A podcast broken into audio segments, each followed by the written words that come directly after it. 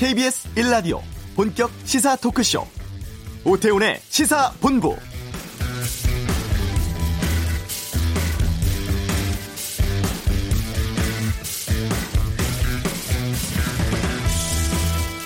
아시아나 항공의 기내식 공급 부족 사태가 나흘째 계속되고 있습니다. 기내식 공급업체를 상대로 무리한 갑질을 했던 게 아니냐는 의혹이 일고 있고 이번 사태를 통해서 하청업체에 대한 불공정 거래, 계열사 부당 지원, 총수 일가의 사익 편취 등에 대해서 전면적인 조사가 필요하다는 요구가 높습니다. 대한항공 오너 일가에 이어서 또 다른 대형 항공사에서 발생한 갑질은 온 국민을 허탈하게 만들고 있는데요. 항공사뿐 아니라 대기업의 각종 불공정 갑질 행태에 대해서 전면적인 조사와 강력한 처벌이 필요해 보입니다. 오태훈의 시사본부 아시아나 노밀 사태가 장기화될 우려가 있다는 의견이 나왔습니다. 잠시 후 아시아나 항공의 현직 승무원으로부터 이번 사태에 대한 증언과 현장 상황을 직접 듣도록 하겠습니다. 최근 이념 갈등으로 번지고 있는 예멘 난민 문제 김성환의 뉴스 소다에 살펴보고요. 각종 사건에 깊숙한 이면을 파헤치는 아는 경찰 인면 수심 소년범 문제를 다룹니다. KBS 1라디오 오태훈의 시사본부 지금 시작합니다.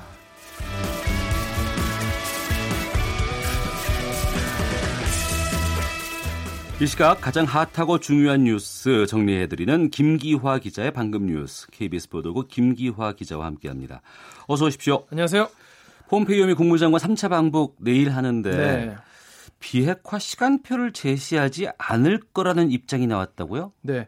뭐 기존에는 이제 폼페이오 장관이 가니까 이제 비핵화 관련 시간표를 제시하지 않겠냐 이거에 대한 합의를 보고 오지 않겠냐 이런 뭐 예측이 있었는데요. 네. 어, 미 국무부 브리핑에서 이를 부인하는 입장이 나왔습니다.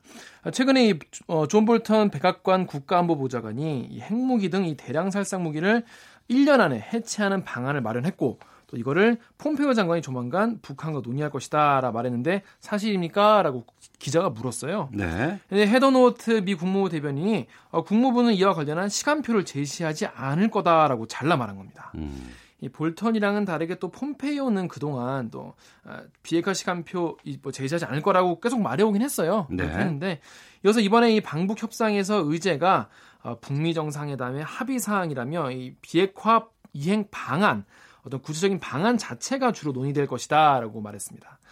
협상 전망은 어떠냐 이렇게 물어봤더니요. 지금까지와 같이 허심탄회한 대화가 있을 거다라면서 긍정적인 입장을 내놨습니다. 네, 볼턴과 폼페이오 간의 입장이 좀 다른 것 같은데 맞습니다. 이 부분은 저희가 2부에서 어, 이 관세 이번 주 한반도는 이 시간에 좀 자세하게 짚어보도록 하겠습니다. 네. 그 트럼프 대통령이 어제 트위터에서 북한과 좋은 대화가 진행 중이라고 했죠. 네, 같은 맥락인 것 같은데요. 어, 미국 무부는 폼페이오 장관이 그동안 거듭해서 말해왔기 때문에 북한은 그동안 어, 그 그가 무엇을 원하는지 폼페이오 장관 또 트럼프 대통령이 무엇을 원하는지 잘 알고 있다라고 밝혔습니다. 그리고 또 이, 그동안 우리는 어, 북한과 허심탄회한 대화를 많이 해왔다라고 어, 자랑스럽게 말하게 됐습니다. 네. 어, 국무부는 3차 방북에서 어, 북한과의 회담 어, 하루와 반나절 그러니까 1.5일 정도 잡혀 있다라고 밝혔습니다. 네. 최근 그 미국 언론을 중심으로 북한이 좀 비밀리에 뭐 여러 가지 것들을 좀 뭐 하고 있는 것 같은 이런 뉘앙스의 보도가 나왔던데 이게 뭐예요? 예, 이게 이제 그 뭐 핵실험 시설 같은 거 또 미사일 관련 기지 같은 거를 몰래 좀 짓고 있는 것 같다 이런 보도를 미국 어, 미국 내 언론이 좀 보도를 했고요. 네. 이거를 또 우리나라 보수 언론들이 또 확대 아, 재생산해서 보도하고 있는데요. 이에 대해서 어떻게 생각하냐 이런 질문이 나왔어요. 이에 대해서 이 미국은 어, 눈을 크게 뜨고 일단 북한을 주시하고 있다라고 이제 원론적인 답변으로 어, 넘어갔습니다. 네. 또 미군 유해 송환 같은 경우에도 어, 이거는 뭐 국방부 소관이니까 답할 수 없다라고 즉답을 피하기도 했습니다. 네. 북한 방문한 우리 농구팀은 오늘 친선 경기하죠. 네, 오늘이랑 내일 두 차례, 어, 두 차례 이틀 동안 네 차례 가지는데요. 어제 말씀드린 대로 이 김정은 위원장의 관람 여부가 관심사입니다. 어, 조명균 통일부 장관도 단장 자격으로 올라가 있는 상태입니다. 네. 그리고 판문점에서는 남북 산림협력 분과 회담 진행 중이라면서요? 네, 그렇습니다. 오늘 오전 10시부터 판문점 평화의 집에서 어, 진행 중인데요. 우리 측 대표단으로는 류광수 산림청 차장을 비롯한 3명, 북한에서는 어, 김성준 국토환경보호성 산림총국 부총국장 등 3명이 어, 참석을 했습니다. 이 산림협력에는 어떤 내용들이 논의가 됩니까? 네, 일단 북한 산림 현황에 대한 조사, 또 양묘장 조성 사업, 그리고 기술 전수 같은 논의가 있을 것 같은데요. 북한이 지금 굉장히 산림 상황이 안 좋다고 합니다. 네. 아, 지난 2008년을 기준으로 전체 산림 면적의 32% 그러니까 3분의 1이죠. 어, 284만 헥타르가 이미 황태, 황폐화돼 있다고 하네요. 네. 강원랜드 채용 비리 연루된 그 자유한국당 권성동 의원 네. 오늘 구속 전 피의자 신문 받는다고요? 네, 그렇습니다. 오늘 오전 10시 반에 서울중앙지법에서 시작이 됐는데요. 검찰이 권 의원에 대한 구속영장을 청구한 지가 벌써 46일이 지났습니다. 오늘 신문은 허경호 영장 전담 부장판사의 심리로 진행됩니다. 혐의가 뭐예요? 네, 업무방해, 그리고 제3자 뇌물수수 그리고 직권남용 혐의를 받고 있습니다. 2012년 11월부터 이듬해 4월까지 어, 고등학교 동창의 자녀 등 최소 16명을 교육생으로 강원랜드에 취업시켜달라고 강원랜드 측에 청탁한 혐의 그리고 또 2013년 11월 자신의 비서관이던 김모 씨를 채용해달라고 강원랜드에 또 압력을 가한 혐의를 받고 있습니다. 에, 또 검찰은 또 권 의원이 강원랜드 최흥집 사, 전 사장으로부터 이 감사원 감사를 좀 신경 써달라 이런 청탁을 받고 비서관 채용을 요구한 것으로 보고 있습니다. 네. 지난 5월에 이미 구속영장 청구 한 번 하지 않았습니까? 그렇습니다. 그 하지만 당시에는 국회에 체포 동의안이 상정되지 않아서 구속 전 피의자 신문이 열리지가 않았습니다. 그래서 이것 때문에 이제 자유한국당이 방탄 국회인 것 아니냐 이렇게 비판의 목소리가 높았는데요. 지방선거 참패 이후로 국회의 태도가 달라진 겁니다. 네. 이후에 이제 권 의원이 불체포 특권 포기하고 구속 전 피의자 신문 받겠다 이런 입장을 내면서 오늘 신문이 열리게, 열리게 된 겁니다. 네. 고용노동부 이채필 전 장관에 대한 영장 실질 심사도 진행됐죠. 네, 그렇습니다. 어, 앞서 전해드린 바대로 이명박 정부 시절에 한국노총, 민주노총을 분열시키기 위해서 국정원과 함께 제3노총인 국민노총 세우는 데 관여한 혐의를 받고 있습니다. 어, 이 둘에 대한 구속 여부 이르면 오늘 밤 늦게 가려질 것 같습니다. 네. 어제 보유세 개편안 나왔는데 네. 간단하게 정리를 좀 해주시죠. 네, 이게 들어도 들어도 잘 이해 안 된다는 분들이 많아가지고 다시 한번 정리를 해드리겠습니다. 어, 종합부동산세 부담을 늘리는 내용의 보유세 최종 개편안이 제출된 건데요. 아직 통과된 건 아닙니다. 어, 보유한 주택이 비싸고 또 보유한 주택의 수가 많을수록 아, 세금을 많이 내도록 하는 게 주대용인데요. 네. 그래서 이 공정 시장가액 비율 그리고 세율을 동시에 모두 올리기로 했습니다. 아, 공시가액 비율은 해마다 5% 포인트씩 4년간 올려서 100%로 올리고요. 아, 세율은 집이 비쌀수록 0.05%에서 0.5% 포인트까지 인상폭이 늘어나게 되는 겁니다. 예를 들어서 10억 원대 아파트 한 채 갖고 있으면 지금은 종부세 34만 9천 원 내는데요. 4년 뒤에는 이게 올라가지고 43만 6천 원. 그러니까 8만 7천 원은 더 내게 되는 겁니다. 또 보유주택의 가격이 어, 보유주택이 여러 채가 있어가지고 다 합쳐서 10억 원인 경우에는 58만 원이 늘어납니다. 그러니까 다주택자가 좀 더 불리한 셈이죠. 네. 그래서 1주택자 1주택자보다 50만 원 정도를 더 많이 내게 되는 겁니다. 고가 주택일수록 1주택자 그리고 다주택자의 세금 격차가 더 벌어져서요. 30억 아, 원대의 경우에는 어, 다주택자와 1주택자의 차이가 140만 원이나 나게 됩니다. 네. 이 보유세 개편안에 해당되는 사람이 몇 명이에요? 모두 34만여 명이 영향을 받게 되고요. 이로 인한 내년에 추가 세수는 약 1조 1천억 원 정도가 될 것 같습니다. 여기다가 또 특위가 다주택자에 대한 추가 과세 방안을 정부가 더 마련해라 이렇게 권고했어요. 예. 아마 다주택자의 세부담 앞으로 더 늘어날 것 같습니다. 알겠습니다. 방금 뉴스 김기화 기자였습니다. 고맙습니다. 고맙습니다. 자, 이어서 이 시각 교통 상황 듣고 오겠습니다. 교통정보센터의 박경을 리포터입니다. 네, 고속도로는 작업 구간을 중심으로 밀리고 있습니다. 먼저 제2경인고속도로 안양 쪽이고요. 남동 부분 계속해 작업하고 있는데요. 인천 시점에서 남동까지 7km 구간 정체가 극심합니다. 되도록 미리 우회하시는 게 낫겠고요. 서해안고속도로 목포 쪽으로는 매송 부근 작업으로 팔곡에서 매송까지 정체고요. 그리고 서평택 부근 정체 작업 여파입니다. 중부 내륙고속도로 양평 쪽으로 영산 부근 작업은 마무리가 됐는데요. 여파 때문에 영산 일대 3km 구간 구간에서 밀리고 있고요. 이후로 충주 부근과 반대 창원 방향 또 괴산 부근 각각 작업 때문에 일대 속도 내기 어렵습니다. 서울 외곽순환고속도로 일산 판교 쪽으로는 송파에서 서하남 쪽으로 정체고요. 하남 분기점 부근 있었던 사고는 처리가 됐지만 여파남아 3km 구간에서 속도 줄입니다. 이후로는 서운에서 송내까지 정체고요. 반대 판교 일산 쪽으로 장수에서 송내, 구리에서 상일까지 밀리고 있습니다. KBS 교통정보센터였습니다.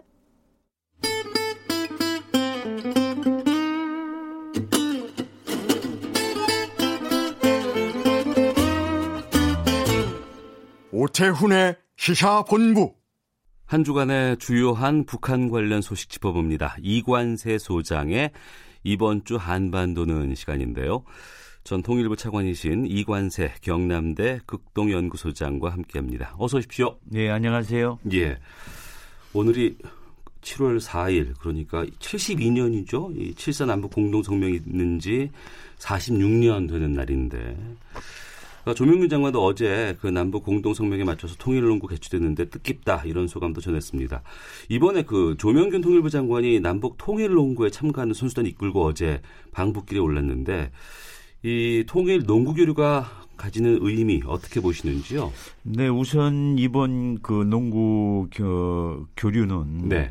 4.27 판문점 선언의 이행 차원에서 우선 이루어지는 것이고요. 예. 다시 말해서 남북이 약속한 것을 우선 이행한다. 음. 그런 측면이고 이 통일 농구 교류는 이번이 네 번째로 네. 15년 만에 막 이루어지는 겁니다. 어. 그래서 지금 뭐 다방면에 걸친 남북 간의 교류가 이루어지고 또 새로운 사업들에 대해서 협의를 하고 있고 이렇게 남북 관계가 정상화되고 있는 이런 상황 속에서 또 이렇게 친선 남북 통일 농구 교류가 이루어져서 상호 간의 어떤 관계 증진이나 네. 신뢰 조성에 막 기여할 걸로 생각이 됩니다. 어. 이번에 그 조명규 장관 일행을 직접 마중 나온 북측의 인사가 이런 인사를 했어요. 남측 성원들을 여러 번 내가 만났는데 만나볼수록 정이 통하고 통일에 대한 열망도 강렬해지는 걸 느끼게 된다.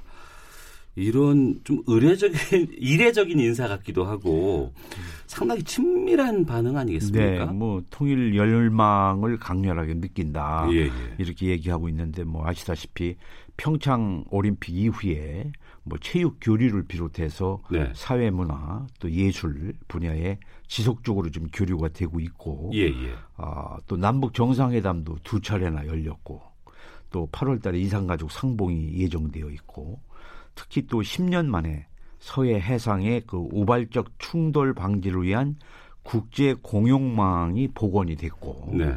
또 철도 현대화 문제가 논의되고 있고 또 남북 공동 연락 사무소 개소를 위한 준비가 지금 한참 진행되고 있고요. 음. 또 오늘도 뭐 산림 협력을 위한 회담이 진행되는 등 이렇게 다양한 분야에서 남북 간의 그 접촉과 교류가 이루어지고 있기 때문에 예. 막 통일의 열망을 강렬하게 느낀다고 표현을 한 것 같습니다. 더불어서 통일 농구 경기까지 이루어져서 상호 간에 아주 긴밀한 음. 친밀한 그런 상황이 전개되니까 그런 반응을 보인 것 같습니다. 남녀 농구 선수들 어제 그 성남 서울공항에서 이제 비행기를 탔어요. 네네.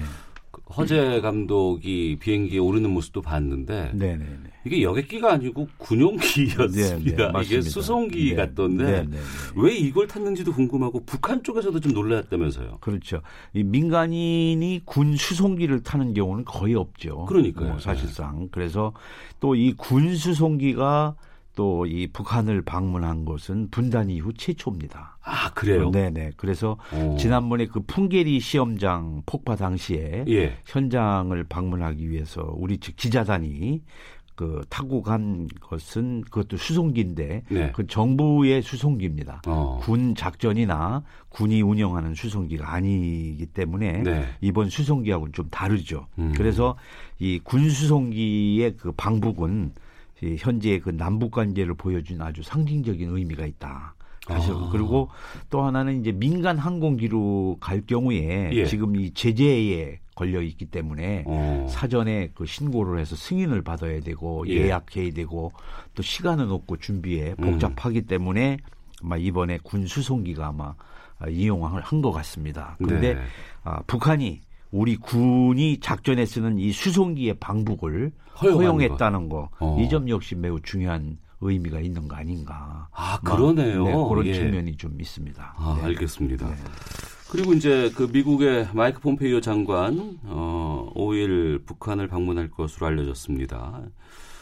조명균 장관 만나서 이제 예정에 없던 남북미 평양 3자 회동 이 가능성은 어떻게 보십니까? 아, 이제 뭐그 일정이 우연히 그 겹치기 때문에 예. 막 그런 뭐 얘기들이 나오는 것 같습니다만은 뭐 잘 아시다시피 통일부 장관은 남북 관계 의 발전 이런 문제를 주로 담당하는 것이 임무고 아, 미 국무장관을 예, 폼페오 장관은 비핵화 문제를 논의하는 것이 뭐 그러기 위해서 방북을 하는 것이기 때문에 네. 각자 맡은 임무가 다르고 음. 또 북한의 카운터파트도 서로 다르기 때문에 네. 통일부 장관과 본페이오 미 국무장관이 함께 음. 해동하기는 그렇게 쉽지 않을 것 같이 보입니다. 네. 그리고 또 지금 사실 본페이오 이 장관의 방북은 이 비핵화 문제를 음. 집중적으로 협의하기 위해서 예. 방북하는 것이기 때문에 상당히 좀 복잡하고 매우 중요한 시점에 있어서 이 북한에서 남북미 고위 관리들이 별도로 회동하기는 음. 뭐 쉽지 않을 것 같습니다. 여러 가지 부정적으로 보시네요. 아 부정적인 것보다도 지금 상황이 상황이 조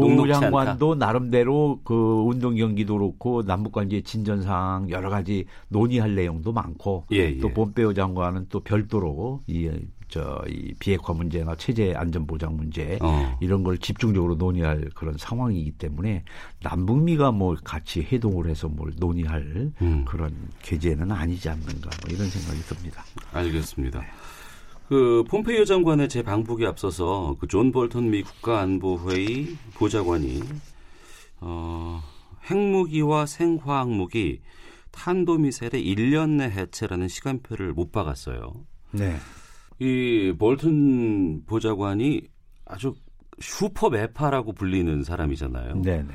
그리고 이제 폼페이오 장관과는 좀 갈등설도 좀 한동안 있었던 것이 사실이고 이번에 이제 세 번째 방북함에 있어서 미리 이제 1년 내 비핵화 이 시간표를 슈퍼메파가 먼저 못 박은 것은 폼페이오 장관을 좀 도와주기 위한 것으로 봐야 될까요? 아니면 갈등이 계속 지금 존재하고 있기 때문에 자신의 입장만을 주장한 걸로 봐야 될까요? 뭐 미국은 뭐 하여간 북측에게 조속히 비핵화를 이행해야 된다 하기 위해서 어, 나름대로 뭐 1년 이내에 뭐 시간표 같은 것을 제시하면서 예. 어, 좋게 보면 촉구고 음. 뭐하게 보면 압박이라고 할 수 있는 거죠. 예. 그런데 예. 이제 북한 측에서도 나름대로 체제 보장에 대한 미국의 구체적인 이행 조치의 예, 예. 방안 어. 그리고 또 제재를 완화하거나 해제하는 문제 뭐 이런 거에 대해서도 이번에 아마 강력히 제기를 북한은 북한대로 또 할 거로 봅니다. 아, 그래서 예.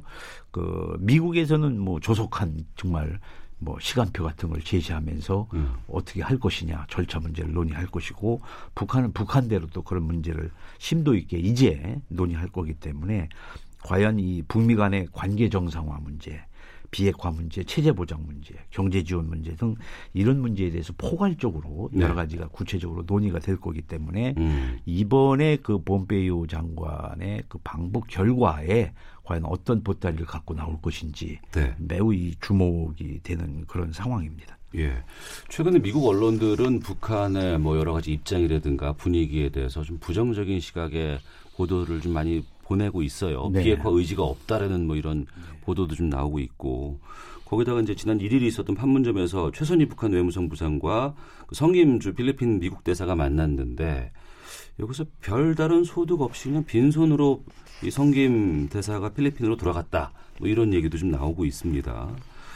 어, 아무래도 비핵화 로드맵에 대해서 논의하기를 원하는 미국의 요구에 대해서 북한은 아직 까지는 공식적으로 화답한 건 없는 것으로 보이는데 이 비핵화 과정이 좀 빨라지기 위해서는 어떤 것들이 필요하다고 보세요? 그 우선 뭐 미국이 요구하는 거, 북한이 요구하는 것이 명확하기 때문에 예. 그 미국이 그 상호 요구하는 내용이 구체적으로 이행되기 위해서는 상호 조, 주장하고 요구하는 내용에 대한 그 관철이 중요하겠죠. 그래서 예.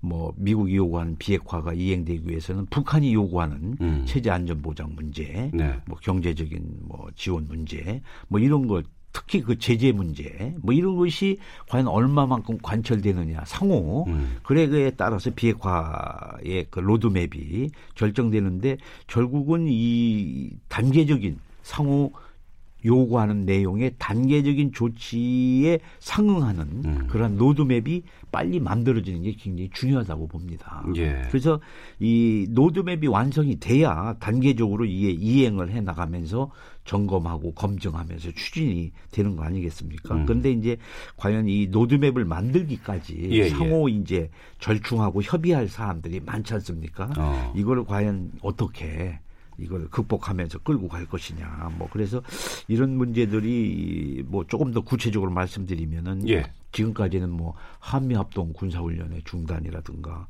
핵 실험장을 폐쇄 한다든가 또 핵 미사일 시험 발사를 유예한다든가 나름대로 조치들이 있었죠. 예. 그래서 이제 본격적으로 그 핵그 신고 목록 음. 대상에 대한 사찰 검증을 언제 어떻게 이렇게 해갈 것이냐 뭐 이런 예. 문제 또 핵시설 미사일 문제 해체 음. 폐기 문제까지 어떤 과정을 거쳐서 할 것이냐 예. 반면에 북한은 체제 안전 보장을 위해서 어떻게 단계적으로 음. 해줄 것이냐 예. 뭐 이런 문제 그리고 뭐 아시다시피 종전선언 평화협정 또 이 저 외교관계 정상화 뭐 이런 거를 단계적으로 어떻게 할 것이냐 이런 것이 총체적으로 네. 양측이 주장하는 거 음. 요구하는 것이 로드맵 화 돼 가지고 예. 정리가 되고 단계적으로 시기적으로 어떻게 해가는 것이 완성이 되고 그 다음에 이제 이행 단계로 들어가야 되는데 네. 이번에 이제 본페오 국무장관의 방북이 음. 그런 방향과 어. 그러한 그,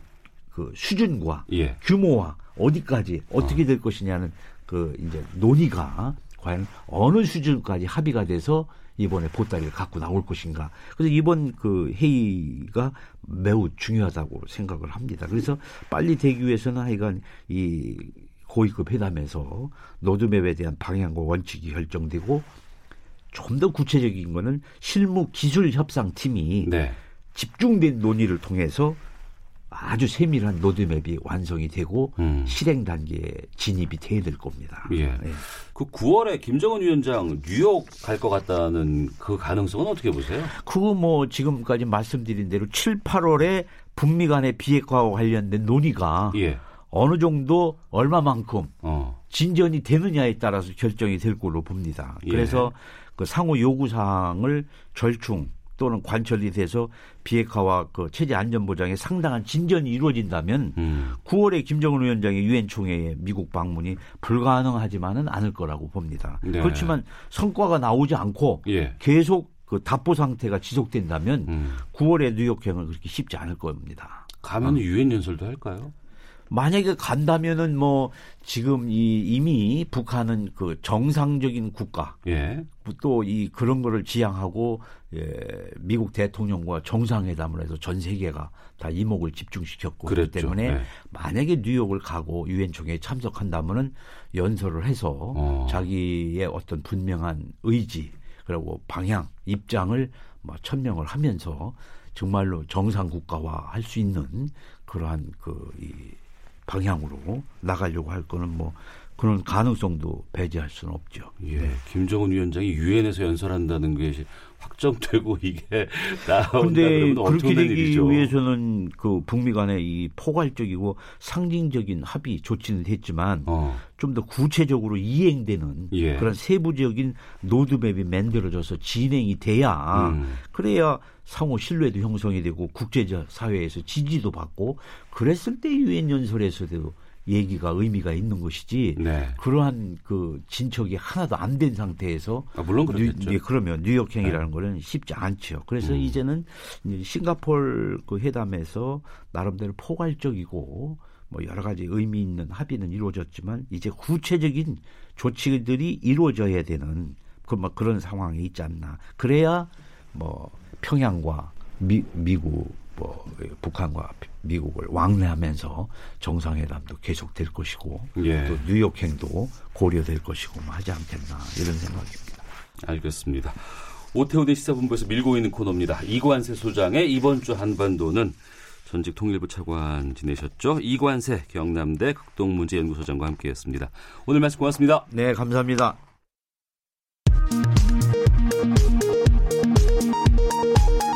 헤드라인 뉴스입니다. 유통기한이 지난 고구마를 사용해 피자를 만들거나 냉장 보관해야 하는 양념을 실온에 보관하는 등 대형 프랜차이즈 업체의 본사와 가맹점 7곳이 식품위생법을 어긴 것으로 드러났습니다. 원재료 함량을 수십 배씩 부풀리거나 건강기능식품인 것처럼 허위 과대 광고를 한 식품 제조 판매업체 13곳이 적발됐습니다.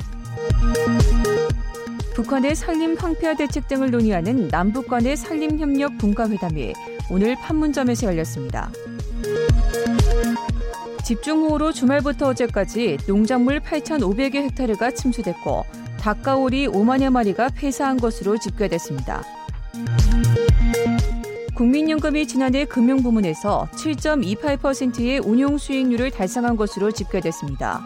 이는 최근 5년 동안 가장 높은 수준입니다. 지금까지 헤드라인 뉴스 정한나였습니다.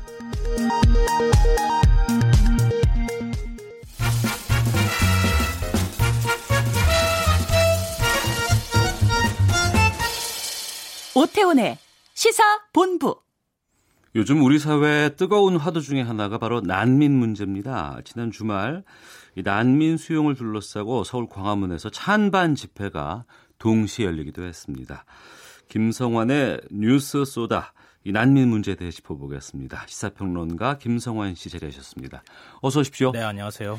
저희가 한 2주 전인가요? 이, 네. 좀 일찍 이걸 좀 먼저 다뤘었어요. 네, 네, 맞습니다. 그때는 이제 난민을, 아, 예멘 난민을 중심으로 해서 말씀을 예. 드렸었죠. 근데 그 이후에 이제 논쟁이 훨씬 더 뜨거워진 느낌이에요. 우리가 이제 뭐라 그럴까요? 옛날에는 남의 나라 얘기처럼 생각해 왔던 문제가 네. 피부로 확 닿으면서 음. 우리가 이제 몸도 그렇잖아요. 낯선 물질이 피부에 묻게 되면 알레르기 반응이 확 올라오는 것처럼 네. 약간 난민 문제가 음. 우리 몸이 반응한 것하고 약간 비슷하게 우리 스스로 사회적으로 반응하고 있다고 하는 생각이 좀 들어요. 예. 그러니까 많은 사람들이 낯설매에 대한 음. 어떤 그 거부 반응 같은 게 일면서 찬반 논란이 좀 더 뜨거워진 측면이 있는 것 같고요.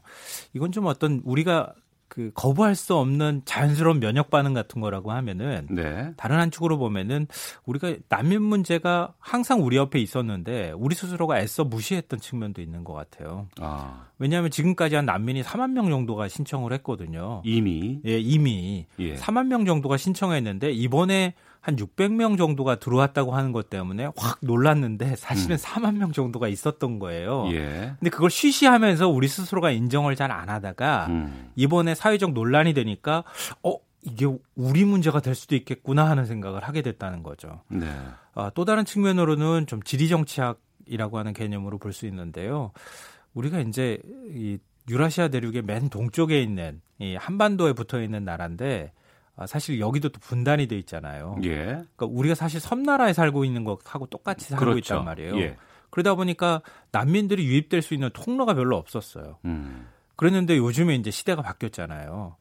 비행기만 타면 전 세계 어디든 갈 수 있는 또 저가 항공사도 생겼기 때문에 네. 어, 많은 사람들이 그냥 어, 만약에 무사증 제도만 있다고 하면은 어느 나라든 이동의 자유가 보장돼 있다는 거고요. 음. 어, 또 하나는 이 그 뭐라 그럴까 SNS 같은 게 발달하면서 난민들끼리 어떤 소통이 활발해졌어요. 네. 예전에는 내가 어디로 가고 싶어도 갈 수 있는 방법을 몰라요. 난민들이. 예. 예. 근데 이제는 난민들 스스로가 많은 정보를 찾을 수 있는 시대가 됐거든요. 어. 그러니까 그 먼 곳에서 예멘에서도 또 아프리카에서도 한국으로 갈 수 있다는 사실을 알게 된 거죠. 예. 그런 측면으로 보면은 우리 이제 한국도 더 이상 난민을 인정 안 할래야 안 할 수가 없는 현실에 부닥쳤다.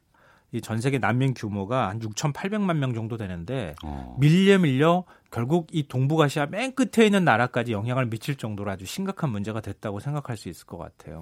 문제는 우리가 지금 난민을 받아들일 준비가 됐느냐 이거 아닐까 싶은데 지금 상황으로 보면 국민의 정서적인 거부감이 상당히 크지 않나 싶은데요. 근데 저는 난민 문제 해결하는 데 있어서요. 이 정서적 거부감을 왜 그래라고 타박해서는 안 된다고 생각해요. 예. 앞서 제가 말씀드렸던 것처럼 몸이 반응하는 아주 자연스러운 현상이기도 하거든요. 왜냐하면 나란 달리, 달리 생긴 사람을 처음 보면은 낯설음 같은 거 느껴질 수밖에 없고요.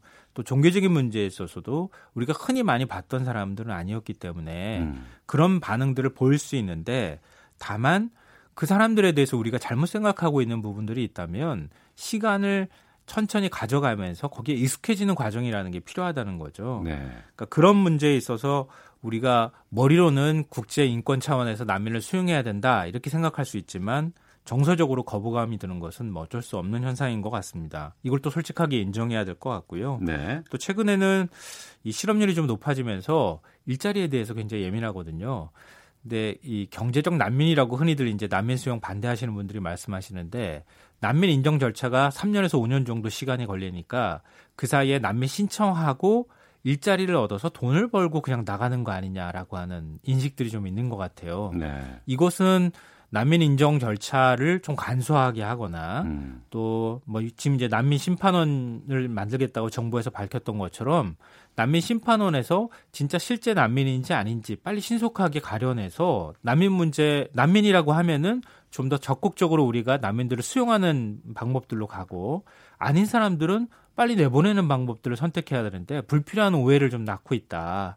오히려 난민 수용을 반대하는 분들의 어, 논리만 좀 강화되는 측면도 한편으로 있는 것 같습니다. 네. 그리고 이제 무슬림에 대한 편견들이 좀 많이 등장을 하고 있습니다. 최근에 또 무슬림 하면은 뭐 테러, 뭐 IS 뭐 이것과 또 연계돼서 여러 가지 정보들이 막 떠돌고 있던데요. 우리가 이제 계속 접하는 소식이 그런 거니까요. 네. 뭐 중동 얘기하면 테러, 테러하면 알카에다, 이슬람 국가 IS, 뭐 이런 소식을 계속 받아들이니까 그들은 무슬림이야. 그러니까 음. 무슬림은 다 테러리스트일 수 있어라고 하는 편견들이 생겨날 수밖에 없는데요. 사실은 좀 가만히 따져보면 그러면 중동이 테러리스트만 우글우글한 국가 같으면 어떻게 아이 낳고 삶을 영위할 수 있겠어요. 근데 실제 테러리스트라고 우리가 칭하는 사람들은 아주 극소수 한 몇 퍼센트 정도에 불과하다고 생각하셔야 하시면 될 것 같아요. 네. 대부분 무슬림들은 뭐 그렇지 않고요. 어, 그리고 역사적으로만 봐도 무슬림은 이, 특히 이제 중동은 테러가 난무하는 지역은 아니었어요. 음. 어, 쉽게 우리 비교를 하면은 우리가 반일 감정 갖고 있는 거 그거 그냥 어느 날 하루아침에 생긴 게 아니잖아요. 네. 일제 강점기 30년 넘는 기간 동안에 자연스럽게 우리한테 쌓여왔던 감정 같은 거거든요. 그러니까 지금 중동이 테러가 굉장히 많이 발생하는 지역이 된 것은 어, 1차 세계 대전 이후부터라고 봐야 돼요. 그러니까 중동 지역을 지배했던 오스만 투르크가 패전을 했잖아요. 음. 그 땅을 영국이나 프랑스 이런 나라들이 들어가서 지배를 하기 시작했는데 중동 지역 국가들 보면은 자로 잰 것처럼 국경선이 반듯반듯하잖아요. 네. 원래 자연스러운 국경선은 종교나 또 어떤 인종이나 민족 뭐 이런 것들에 따라서 스스로 국경선을 만들어 놓은 거였거든요. 음. 근데 그걸 무시하고 확 자로 재듯이 자기 통치하기 쉬운 방식으로 해놨으니까 서로 간의 부족 간의 갈등이나 이런 것들이 많이 생기고 어 그리고 종교 내부 갈등도 굉장히 많아지게 됐던 거예요. 네.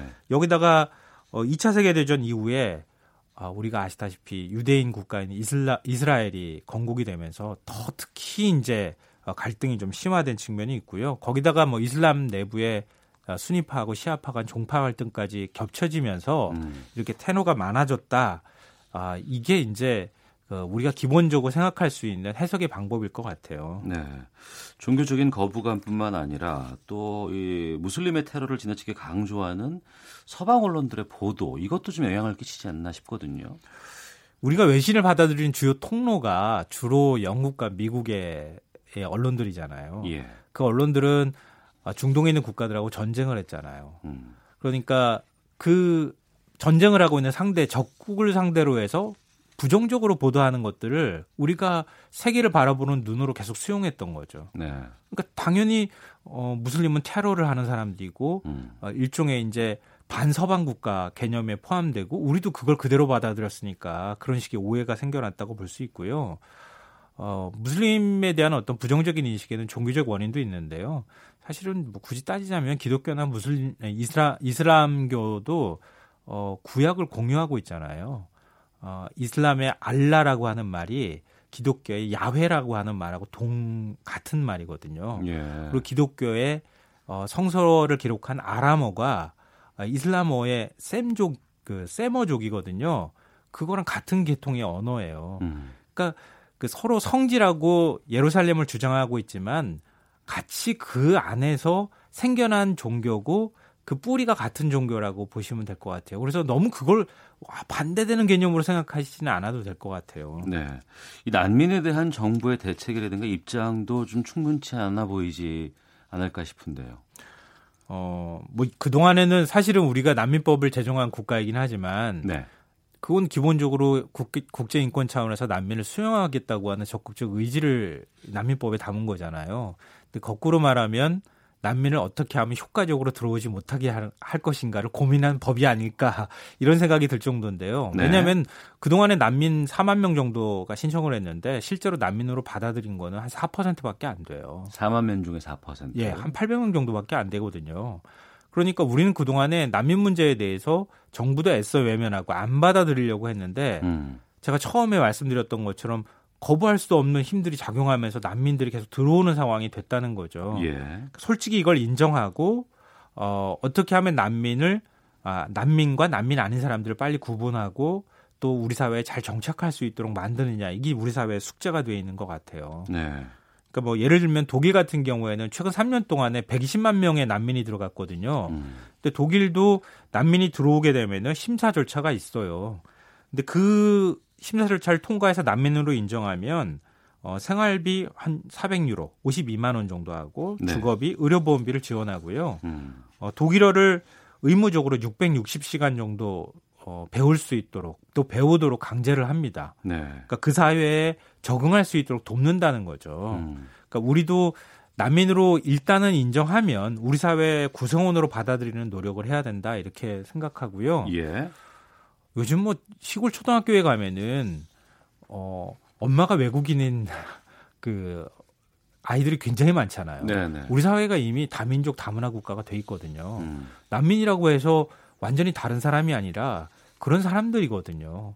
그럼 우리가 그 사람들을 배척하는 게 아니라 그 사람들을 어 구분하고 또 수, 구분하더라도 수용할 사람들을 수용해서 네. 어, 적극적으로 그 사람들하고 융화돼서 같이 살아갈 수 있는 방법을 찾는 게 현명하다. 음. 어, 그렇게 생각합니다. 저는 네. 개인적으로는.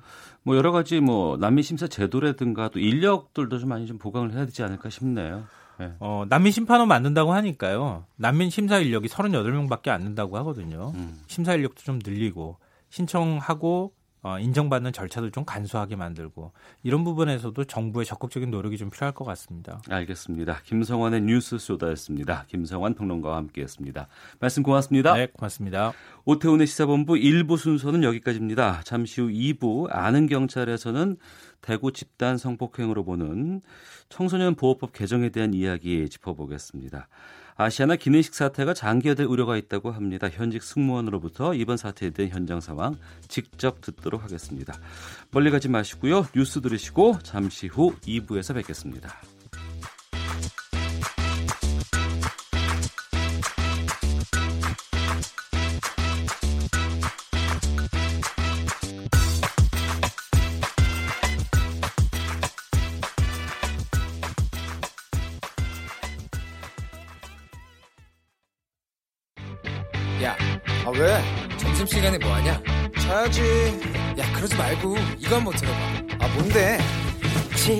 당장 라디오를 켜봐. 나른한 오후 깨울 시사 토크쇼. 모두가 즐길 수 있고 함께하는 시간. 유쾌하고도 신나는 시사 토크쇼. 오태훈의 시사본부. 네, FM 97.3 KBS 1라디오 오태훈의 시사본부 2부 문을 열겠습니다. 전문성과 현장성이 살아있는 고품격 high quality 범죄 수사 토크를 지향하는 아는 경찰 시간입니다. 인천 초등생 살인 사건, 부산 여중생 폭행 사건에 이어서 대구에서 남학생 6명이 여중생 1명을 집단 성폭행한 사실이 알려졌습니다. 아, 강력해져가는 10대 범죄에 현실적인 대책이 필요하다는 목소리가 높아지고 있는데요. 자세한 이야기 김복준 한국범죄연구소 연구위원 배상원 서울 디지털대 경찰학과 교수 두 분과 함께 말씀 나누겠습니다. 두 분 어서 오십시오. 네, 안녕하세요. 예. 예. 아이고 이게 천인공노할 범죄인데 음. 가해자가 여섯 명인데 네. 여중생 한 명을 성폭행을 했고요. 근데 한 명만 또 구속됐다는데. 이제 보니까 지금 그 가해자 남학생들이 어 남학생 13명은 17살이고요. 또 예. 어, 나머지 3명은 13살이에요. 어. 어, 그러다 보니까 어 17살 학생 중에서 아마 주동자로 보이는 그 학생 한 사람만 지금 구속을 한 것 같고요. 네. 어, 뭐, 그 다음에 나머지 뭐, 13살짜리들은 형사 미성년자 아니겠어요? 예. 뭐, 어떤 지를, 죄를 짓는다 하더라도 처벌할 수는 없으니까 음. 형사적으로는 처벌 못하고 소년법원 절차를 아마 밟고 있는 걸로 보입니다. 네. 네. 기본적으로 이거는 소년범 처벌 특례가 있습니다. 그 예. 처벌은 기본적으로, 기본적으로 소년범은 구속 을 하는 하지 않는 걸 원칙을 하고 있습니다. 예, 예. 소년범의 수사라든가 이런 걸 그 적어도 경찰과 검찰 단계에서는 음. 이게 그 특례를 이게 좀 폭넓게 적용하는 부분. 그래서 네. 그 중에서 이제 주동자만 보통 이제 구속하는 정도가 보통의 이제 우리 처리 부분입니다. 예. 범행은 여섯 명이 저질렀는데 그 중에 한 명만 지금 예. 구속된 상황인데 이 문제가 좀 뒤늦게라도 알려진 이유가 피해 학생의 어머니 예, 예. 2차 피해를 호소하며 청와대 게시판에 글을 올렸어요. 그러니까 이게 이게 이제 문제인 겁니다. 사실 네. 이제 성범죄는 이런 그 2차 피해 때문에 더 심각한 어떤 그 양태를 띠게 되는데요. 네. 어, 이 어머니가 그 청와대 그, 그 게시판에 올린 내용을 보면 가해자들이 반성하기는커녕 네. 자신들의 행위를 아주 자랑스럽게 떠들고 다니고 어, 어 심지 그, 그래서 이제 학교에 소문이 다 났다는 거예요. 예. 어, 심지어는 또 적극적으로 능동적으로 SNS에 거기다가 어, 딸아이가 이 자신들을 오히려 꼬여서, 음. 어, 그, 그런 짓을 했다. 그런 허위의 사실까지 이렇게 올리는 바람에 그 소식을 접한 딸이, 어, 사실상 목숨을 끊으려고 어, 아파트에서 뛰어내리려고 하는 걸 어머니가 막았다는 거예요. 예. 그 아이를 말리고 둘이서 부둥켜 안고 한없이 울었다. 이런 내용이 올라와 있어요. 그래서 좀 가슴이 어. 뭉클하더라고요. 이 얘기를 들으니까. 예. 예, 예. 그 13살 3명은 소년법원에서 재판받는다고 하셨잖아요. 그렇습니다. 그만큼 예. 나이가 어리고 미성년자이기 때문에 어, 큰 중범죄라고 해도 다룰 수가 음. 없다라는 입장인데 그럼에도 불구하고 나이가 어린 것이 오히려 더 보면은 SNS로 조롱하고 범죄를 반성하기는커녕 더 알리는 상황까지 음. 간다는 건 실제로 이런 2차 가해가 좀 더 많이 발생할 수밖에 없지 않을까라는 우려가 들거든요. 기본적으로 이제 어떤 특정한 말을 만들어내서 퍼뜨리고 예. 심각할 경우는 사진도 같이 올려서 음, 공유하도록 그렇죠. 하고 어. 그게 더 심각한 부분도 되는 거고요. 예. 이, 이 아이들한테는 도덕적 기준이 이제 사라져 버리는 거죠. 그러니까 음. 아예 자체 기준 자체가 없는 상태입니다. 네. 그 자체가 마치 일종의 재미처럼 음. 그리고 그 중에서 이런 걸 더 많이 하면은 마치 이제 그 또래의 대장으로 인식되는 이런 형태가 이제 기본적으로 나타나는 겁니다. 네.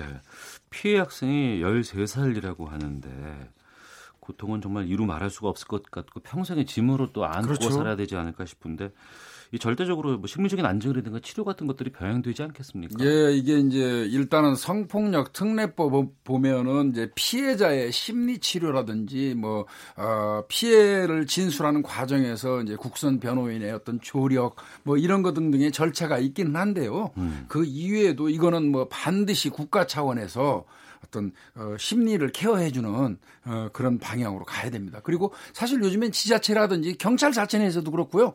어, 상당히 그 부분에 대해서 신경을 쓰고 있는 추세이긴 합니다. 예. 네. 기본적으로 요 나이 또래, 그러니까 보통 10, 10살에서 10몇 살짜리들이 성범죄를 당하게 된 경우는요. 음. 어, 당시에는 잘 모를 수 있습니다. 왜냐하면 네. 성에 대한 정체성이 조금 떨어지는 때인데 음. 한 3, 4년 정도 지난 다음에는 갑작스럽게 어떤 그 정신적인 충격이 몰려옵니다. 과거의 기억 같은 것도 예, 예. 왜냐하면 그때 음. 되면 자기의 성적 정체성을 깨닫게 되는 그 시기가 되면서 음. 그러니까 고통이 이중삼중으로 되는 거죠. 네. 그렇기 때문에 단기간 치료가 되면 안 되고요. 그 성년 될 때까지 꾸준히 치료하는 것이 음. 반드시 필요한 부분입니다. 음. 음. 그 10대 강력 범죄들이 최근 종종 일어나고 있습니다. 네. 그리고 이제 사회 문제가 되기도 하는데 그럴 때마다 이 소년범에 대한 처벌을 좀 강화해야 된다. 뭐 네. 이런 목소리도 나오고 네. 또 강력 대응하는 것만이 능사는 아니다. 뭐 이런 지적도 나오는데 두 분 현장에서 많이 이런 소년범들 많이 접해 네. 보셨을 것 같아요. 네. 어떤 느낌 드셨어요? 아, 이게 참 쉽지 않은 이야기거든요. 예. 어, 사실은 이제 이게 형사 미성년자 나이를 보면 그 다른 나라 사례를 좀 보면은요. 예. 어, 영국 같은 경우는 10살이에요. 어. 그 다음에 프랑스는 13살, 캐나다가 12살, 어, 독일은 우리나, 우리나라랑 같이 14살이고요. 예. 미국 같은 경우는 절대 다수의 주가 아예 그 연령 규정 자체가 없어요. 어, 그래요. 네, 그렇다 보니까 뭐 강력 범죄 저지르면 성인범하고 거의 유사하게 처벌을 예, 받게 되는데 음. 지금 이제 우리나라에서 14세 아닙니까? 우리나라는 예, 예. 14세를 만 14세. 예, 만 14세. 14세 미만이라고 일반적으로 얘기합니다. 예. 그래서 14세 어, 미만을 12세 미만 정도로 어. 한두 살 정도 하향 조정하는 게 어떻겠냐 이제 이런 어, 의견들이 계속 나오고 있거든요. 네. 근데 이제 문제는 맞습니다. 요즘 아이들이 이 저 신체적으로 굉장히 조숙해졌고요. 네. 영양 상태가 좋아졌기 때문에 그리고 또 상당히 영악하고 이제 아는 게 많아요. 음. 아 그러니까 아이들 컸으니까 이제 하향 조정하자 이렇게 얘기하는데 또, 또 바꿔 생각, 저 생각하면 영악해졌다는 게 또 정신적으로 성숙됐다고 또 판단하기는 또 어렵거든요. 어. 그래서 이 부분은 상당히 신중을 기해야 할 필요가 있습니다. 미국 같은 데서 이제 연령을 주지 않는 건 뭐냐면 정확한 그 흔히 말하는 어떤 그 행위의 책임이라는 것이 생물학적 연령으로 따질 수 없는 그렇죠. 부분이 존재하는 아, 거죠. 사람에 따라서 음. 환경에 네. 따라서 얼마 달라질 수 있다. 그러면 뭐가 되냐면 그럼 어떻게 평가하느냐? 예. 그럼 음. 평가하는 어떤 위원회라든가 사람 전문가 집단을 중용해서 그걸 판단하겠다는 겁니다. 그러니까 예, 판사님이 배심원들한테 그걸 할 때 전문가들의 의견을 광범위하게 들어갔고 이 아이는 나이는 13살인데 이 아이는 이 사실 소년범을 처리하면 안 된다라고 음. 하는 부분이라는 겁니다. 네. 사실은 우리나라도 그렇게 하고 싶은데 그런 비용도 많이 들고 비용이죠. 시스템 자체를 바꿀 수 바꾸는데 상당히 문제가 될 수 있기 때문에 아, 참 곤란한 문제이죠. 그게 또 우리나라에서는 뭐 무전유죄, 유전무죄 그러면서 또이 그렇죠. 힘 있는 사람은 빠져나가고 네. 또힘 없는 사람만 또 죄를 당하는 거 아니냐 뭐 이런 얘기도 그렇습니다. 이렇게 뭐냐면은 네. 어떤 전문가라고 하는 사람들을 돈 많은 사람들이 고용을 해갖고 이 네. 아이가 소년범 적용을 받아야 된다고 적극적으로 돈으로 밀어붙였을 때 어. 사실은 문제가 될 수 있는 거죠. 돈 없는 아이들은 그렇게 못하는. 음. 네. 그러니까 결국은 그것 그 역시도 아주 투명한 사법 행정이 그렇죠. 예. 전제가 돼야지 가능한 얘기고요. 어, 현재로서는 일률적인 나이 제한을 둘 수밖에 는 없죠. 그러면 지금 그 만 14세 미만은 소년법에 적용을 받는다고 하셨는데 그렇다고 아무런 처벌을 안 받는 건또 아, 아니잖아요. 그거는 아니죠. 네. 10살에서 13살까지는 어, 그 소년원 송치를 해요. 중대학의 네. 경우에. 어. 그래서 뭐 1호부터 한 10호 처분이 있는데 네. 아마 10호 처분이 소년원 송치죠. 예. 그러니까 네. 보호 처분이라고 합니다. 그걸 음. 9호하고 10호가 이제 우리가 말하는 쉽게 말하는 소년원이고요. 네. 그 6개월 미만이 9호고 음. 2년까지 할 수 있는 게 10호입니다. 음. 가장 최고가 2년까지 할 수 그 이상은 못 합니다. 그 네. 이후에는 뭐 학교에서 자원봉사를 시킨다든지 뭐 이런 거 등등으로 대처하죠. 뭐 상담이나 뭐 네. 치료 같은 것도 실제로 있긴 있습니다. 예. 예. 그 교도소와 소년원의 정확한 차이가 뭐예요? 어, 다릅니다. 어, 소년 교도소는 14세 이상의 14세 이상 19세 미만이니까 18세까지죠. 예. 이 소년범들이 일반 형사 사건을 이제 그 저질렀을 때 음. 어, 성인범들이 있는 교도소하고 같이 섞지 않고 네. 그들만 소년범들만 있는 아마 우리나라는 유일하게 김천 교도소가 예, 소년 교도소 하나 있습니다. 어. 거기에 그들만 예. 어, 이제 그, 그 수감을 하고 형을 살리는 건데요. 음. 이것도 이제 뭐 잘 아시겠 지만 어, 최고가 20년 미만이고요. 네. 에, 그다음에 뭐 이제 소년범은 부정기형이라고 그래서 장기 몇 년, 단기 몇 년 하는데 음. 어, 단기 7년 이상 아마 장기 15년 이렇게 돼 있습니다. 네. 네. 기본적으로 이제 예전엔 소년원이라고 불렀는데 요새는 그렇게 예. 안 부릅니다. 무슨 무슨 학교 이렇게 부릅니다. 음, 소년원하고 예, 그렇게 불러요. 예, 전에는 예. 소년원이라 불렀습니다만은 어. 왜냐하면 그 명칭 자체에 대한 오해가 있어갖고 음. 그리고 요즘 예전 같은 건 말 그대로 소년원과 소년 교도소가 별로 구분이 안 됐는 데 네. 최근 같은 경우는 많이 구분하는 게 학과 교육도 시키고 인성 교육도 시키면서 그렇죠. 음. 보통의 그냥 고등학교까지는 아, 아니지만은 뭐 일종의 직업 학교와 고등학교 사이에 있는 적으로 음, 음. 주로 교육을 많이 시키는 형태가 음. 우리가 막 생각하는 소년원이라 생각하시지만 명칭은 학교 무슨 무슨 학교입니다. 예. 네. 그 학부형들의 입장에서 봤을 때는 우리 아이들이 이러한 범죄에 노출되지 않았으면 좋겠다. 그리고 음. 연루가 되지 않았으면 좋겠다라고 하는데 그렇다고 해서 아이를 매일매일 시간마다 감시할 수 있는 것도 아니고 데리고 다니고 이렇게 될 수도 있는 것도 아니고요. 예. 그, 그 많은 경험들이 있으셨으니까 네. 우리 아이들을 좀 안전하게 좀 학교 등하교 시킬 수 있고 또 그 이 범죄와 학교 폭력에서 도 어, 좀 예방할 수 있는 방법들은 어떤 게 있다고 보세요? 이제는요. 이제는 저는 이제 최근에 그런 생각을 참 많이 해봤는데 뭐 물론 뭐 제 차례대로 하는 교육이 좋겠죠. 가정 교육을 제대로 시키고 예. 또 학교는 학교 교육을 제대로 시킨다면 뭐 이 범죄 환경에 아이들이 노출되지 않는다. 이거 뭐 아주 지극히 원론적인 이야기인데요. 네. 근데 요즘에 이제 우리 자식들을 기르는 일은요. 음. 부모한테 맡기던 시대는 저는 지났다고 봅니다. 어. 이제는 지자체 등 국가 음. 국가가 우리 아이들을 공통으로 기르는 세상이 왔다고 생각이 들고요. 네. 어, 그런 시스템으로 이제 앞으로 가야 될 것 같습니다. 우리 사회가. 어. 네. 기본적으로 우리가 가장 부족한 게 뭐냐면 학과 교육, 그러니까 지식 교육 은 많은데 음. 흔히 말하는 사회성 교육이라든가 비폭력 교육이라든가 이런 공동체 같이 음, 살아가는 음, 그러니까. 그런 교육 자체에 대한 것이 너무 부족합니다. 네. 그거는 부모가 못합니다. 음. 부모가 할 수도 없는 거고 네. 그러면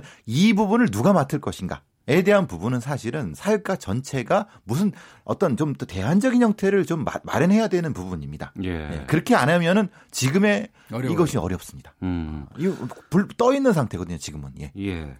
그리고 이제 소년 범죄를 줄일 수 있는 여러 가지 방법 여기에 또 강력한 처벌에만 무게를 둬서는 또 안 된다. 아, 뭐 이런 음. 얘기들도 있어요. 근본적인 해결은 안 된다 이렇게 하면 그래서 좀 현장 경험에 여러분들께서 좀 비춰보셨을 때 이 소년 범죄를 좀 자체를 줄일 수 있는 방안 생각해 보신 것 있으실 것 같은데요.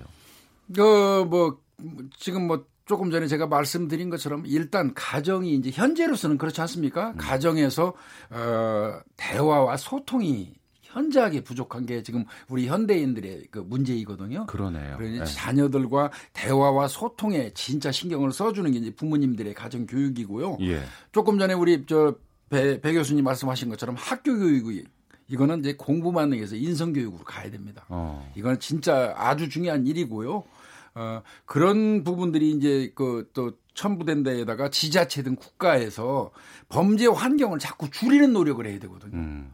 아, 그리고 이제 뭐 제가 조그만 예를 하나 예, 예. 들면요. 예. 사실상 휴대폰 같은 게 나옴으로 인해서 지금 음란물에 굉장히 노출이 많이 되고 있어요. 또 쉽게 접근이 가능해요. 예, 그래서 휴대폰이 굉장히 그 발달되면서 우리가 문명의 이기를 충분히 흡족하게 누리고 있지만요. 또 반대로는 그 발달된 그 문명의 이기로 인해서 좀 불편한 것들 좋지 않은 것들을 지금 많이 겪거든요. 음란물이 지금 노출이 잘 된다는 것도 그 역효과 아니겠습니까? 음. 마치 담배처럼요. 네. 그렇다면 어, 휴대폰을 개발하고 만드는 대기업이라든지 이런 데서도요 음. 사회적 책임을 좀 질 생각을 좀 해야 돼요. 네. 어, 뭐 자신들의 순이익에서 0.0000 몇 퍼센트라도 음. 음란물을 방지하는데 그 저 자금을 그, 그 내서 네. 어, 뭐 방지를 하는데 교육 그 비용으로 준다든지 음. 이런 어떤 기여 네. 어, 이런 부분들이 좀 많이 선행돼야 된다고 봅니다 저는. 음. 네. 기본적으로 저는 폭력 감수성 교육이 분명히 필요하다고 봅니다. 폭력 감수성 예, 예. 교육이 왜냐하면 아이들이 다른 아이를 때리고 무엇인가 괴롭히를 했는데 그게 실제로 그게 다른 사람한테 얼마나 고통을 주는지에 대한 그런 것을 누구한테도 못 배웁니다. 예. 그런데 핸드폰 이런 걸로 폭력 음란물을 보면서 나도 이렇게 하면은 상당히 그 영웅이 되겠다 이런 생각들을 많이 하는 말하자면 음.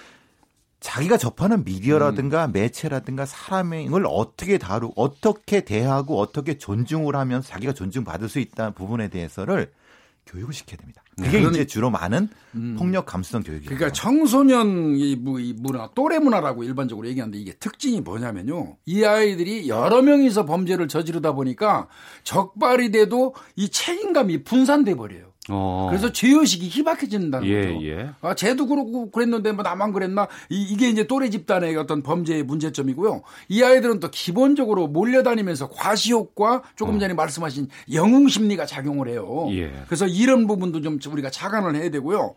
그리고 아까 제가 말씀드렸지만 저 일선에서 수사과장 할 때 보면요. 형사 미성년자 아이들이 와가지고 형사 앞에서 그 얘기해요. 뭐라고요? 우리는 아저씨들한테 처벌을 받은 나이가 아니에요. 이러고 아. 대놓고 얘기해요.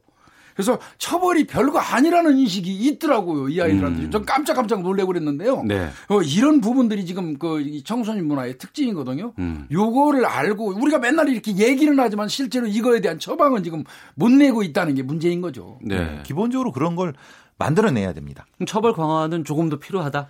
그러니까 처벌을 하되 그 처벌의 수준이 예. 그러니까 무조건 가도 같고 어. 그럼 위화력이 생기지 않거든요. 왜냐하면 예, 예. 얘들이 이게 이게 이게 이게 위화력이 있는 건지를 모르는 겁니다. 음. 그러니까 뭐냐면 그거를 가르쳐 줘야 된다는 겁니다. 사람을 어떻게 대하고 사람을 때리면 안 되고 자기가 때리게 되면 자기도 고통받는다는 것을 가르치고 깨닫게 하고 이런 근데 시간이 오래 걸리고 돈이 많이 듭니다. 예. 그렇지만 우리는 그거에 대해 비용을 지불을 해야 됩니다. 알겠습니다. KBS 라디오 오태훈의 시사본부 김복준 한국범죄연구소 연구위원 배상훈 서울 디지털대 경찰과 교수 두 분과 함께 갈수록 심각해져가는 소년범 문제에 대해 살펴봤습니다. 오늘 두 분 말씀 잘 들었습니다. 예. 고맙습니다. 예, 예 고맙습니다. 예, 이어서 헤드라인 뉴스 듣고 기상청 교통정보센터 들른 후에 다시 오겠습니다. 정부가 내년에 종합부동산세를 올리는 동시에 금융소득 종합과세 대상을 늘리라는 대통령 직속 정책기획위원회 산하 재정개혁특별위원회의 권고에 제동을 걸었습니다. 내년엔 우선 부동산 자산에 대한 보유세 강화를 검토하고 금융자산에 대한 과세 강화는 추후에 검토한다는 방침입니다. 남북 통일농구가 오늘 평양 유경 정주영 체육관에서 열립니다. 타인의 신체를 불법으로 촬영하고 영상물을 무분별하게 유포하는 범죄를 경찰이 사이버 테러로 간주하고 수사하기로 했습니다. 강원랜드 채용 청탁 의혹을 받는 권성동 자유한국당 의원에 대한 구속 여부가 이르면 오늘 밤 가려질 전망입니다. 지금까지 헤드라인 뉴스 정원나였습니다. 이어서 기상청의 윤지수 씨 연결합니다. 네, 오늘의 미세먼지와 날씨 정보입니다. 지금 서울의 미세먼지는 1세제곱미터당 26 마이크로그램, 초미세먼지는 15 마이크로그램으로 전국적으로 미세먼지와 초미세먼지 모두 좋은 상태를 보이고 있습니다. 미세먼지는 전라북도 지역 정도만, 초미세먼지는 세종과 전라북도 정도만 보통 수준을 보이고 있는데요. 대기 확산이 원활하고 오늘도 소나기 예보가 있기 때문에 보통이거나 좋은 상태 계속 이어가겠습니다. 내일 오전에 대기가 정체되면 일부 중서부 지방과 남부 지방만 농도가 다소 오를 수 있을 것으로 보이고요. 오늘은 오존량이 좀 증가하는 곳이 있을 것으로 보입니다. 경기도와 충청북도, 충청남도, 경상남도 지역입니다. 참고하시기 바랍니다. 오늘 서해상에 위치한 고기압의 가장자리에 들면서 구름량이 좀 많습니다. 그리고 오늘 오후부터 내일 새벽 사이 중부 내륙 지역과 경상북도 지역은 소나기가 내릴 것으로 예상이 되고요. 태풍의 여파로 동해안 지방은 오늘 바람이 강하게 불겠습니다. 7호 태풍 뿌라비루는 동해 중부 먼바다로 물러난 상태입니다. 오늘 상당히 무덥겠습니다. 낮 최고 기온 광주 대구 32도, 순천과 진주 거창 등은 33도 안팎까지 오르겠고요. 대구도 지금 기온 33도를 나타내고 있습니다. 내일은 한낮 기온이 오늘보다는 높지 않아 대부분 30도를 밑돌겠습니다. 지금 서울 기온은 31.1도, 습도는 61%입니다. 지금까지 오늘의 미세먼지와 날씨 정보였습니다.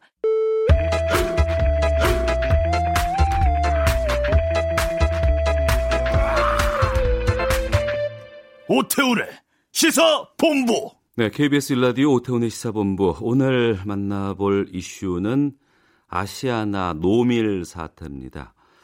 이 기내식 대란에 이어서 하청업체 사장의 자살까지 아시아나 항공이 여론의 문매를 맞고 있는데요. 아시아나 측은 기내식 노밀 사태가 해결될 것이라고 주장을 하고 있습니다만 현장의 승무원의 이야기는 전혀 다릅니다.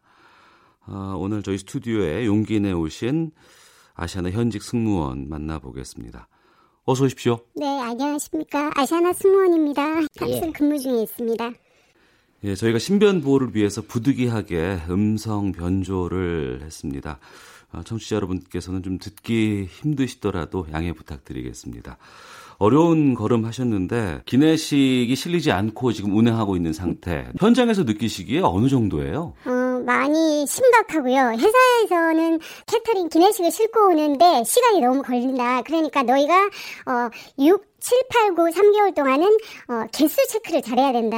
만약 그래서 모자라거나 그렇게 돼서 주문을 하게 되면은 어, 그, 거기서 오는 시간이 많이 걸릴 수 있으니 어, 체크를 많이 하라는 그 전날까지도 그 공지사항만 저희가 알고 있었거든요. 그래서 저희는 사실 당일까지도 그 준비만 하고 있었어요. 올라가서 아, 개, 체크를 잘해야 되겠다. 그, 그 상황까지만 알고 저희는 사실 비행을 갔는데 그날 아침 어, 새벽에 에, 비행을 나갔는데 회사 분위기가 심상치 않다는 걸 느꼈어요. 평소에 보이시지 않던 경영진들이 나와서 왔다 갔다 하시는데 이게 뭐지?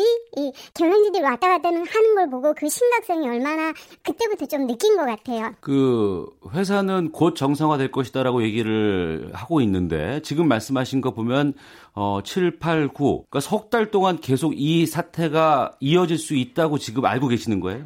아직까지도 저희한테는 아무 말이 없거든요. 근데 저희가 이제 캐터링을 하시는 하게 되면 기내식을 탑재하는데 반장님들이 있어요. 항공기마다 올라오신 반장님들한테 저희가 살짝 이제 여쭤봤어요. 너무 고생하셨거든요. 지금도 현장에서 고생하시고 계시고 막 뭐 동분서주 왔다 갔다 하시고 막 그러시는데 살짝 여쭤봤는데 그분들의 말씀으론 음, 여기서 더 좋아질 건 없다. 이 상태로 계속 갈 거다. 어, 그래서 마음의 준비를 단단히 해야 될 거다라고 말씀하셨어요. 승객들 원성이 상당히 심할 것 같은데. 어, 현장에 있는 승, 승무원들이 다 몸으로 있다고. 어, 그러니까 저희가 느끼는 건, 아, 전쟁터에 그냥 나선 총알바지 같아요. 지금. 어, 정말 말에 진짜 말 입으로 담기 힘든 그 욕설과 그걸 한 몸으로 지금 다 맡고 있거든요. 그래서 후배들끼리 지금 카톡을 하다 보면 내일 비행 가는 거 너무 힘, 힘들다. 가기 싫다. 트라우마가 시작된 것 같아. 이 3개월 동안 그걸 겪어야 되는 거잖아요. 그래서 현장에 있는 저희는 미안하다는 말밖에 할 그게 없거든요. 그러니까 죄송합니다. 미안합니다. 뭐가 죄송한데? 뭐가 미안한데? 그렇게 따져 물으시면서 정말 허, 입에 담지 못할 음, 욕설도 하시고 그러시는데 저희도 그게 너무 가슴 아픕니다. 알겠습니다.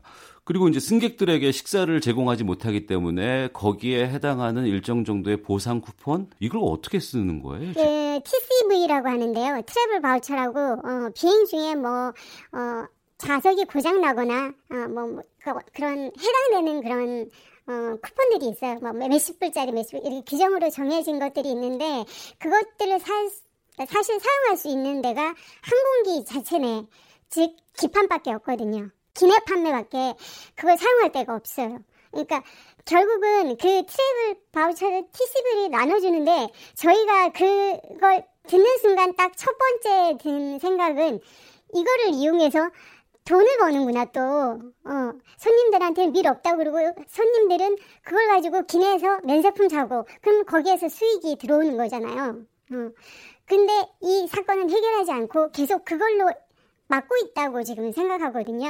어, 그래서 지금 정해진 규칙으로는 첫날 같은 경우에는 어, 50불에 해당되는 바우처를 지금 손님들은 다 나눠줬는데 어, 두 번째 날부터는 어, 이코노미는 30불이고 어, 비즈니스 클래스는 50불의 바우처를 제공한다고 저희는 어, 해서 어, 지금까지 드리고 있는 걸로 알고 있습니다.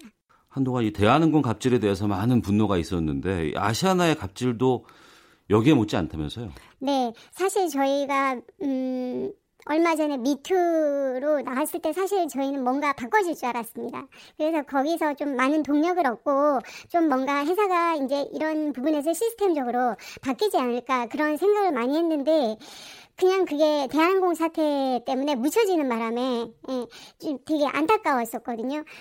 뭐 저희 회장님이 선배님들이 예전에 그러시더라고요. 회장님 옛날부터 회장님이 저희 승무원들 다참 좋아하시기를 하셨어요. 그래서 항상 저희한테 선배님들 말씀에 의하면 항상 아 너희 어 너희가 너무 수고한다. 그래, 근데 그때는 진심이라고 느꼈대요. 근데 그게 어느 순간부터 중간 경영자들이 그걸 과하게 하기 시작한 거죠. 그리고 회장님도 거기에 이제 이만큼의, 어, 요번에 그걸 얻었으면 다음에는, 어, 더 큰 걸 원하게 되잖아. 사람들 사람이란 게. 그래서 회장님 면접을 그냥 압수하고 거길로 끝나지만 끝났지만 어느 순간 넘어가면서 어, 중간 경영진들이 이제 어 그림을 만들기 시작하는 거죠. 너는 여기에 서고 회장님 옆에 서고 너는 여기에 서고 회장님한테 어떻게 얘기를 해야 되고 그리고 회장님한테 안기고 어 뭐 꽃다발을 준비하고 뭐 그리고 뭐 복직하는 승무원들 그런 승무원들한테 편지를 써라. 어, 이렇게 내가 애를 낳고 복직하게 해주셔서 감사합니다.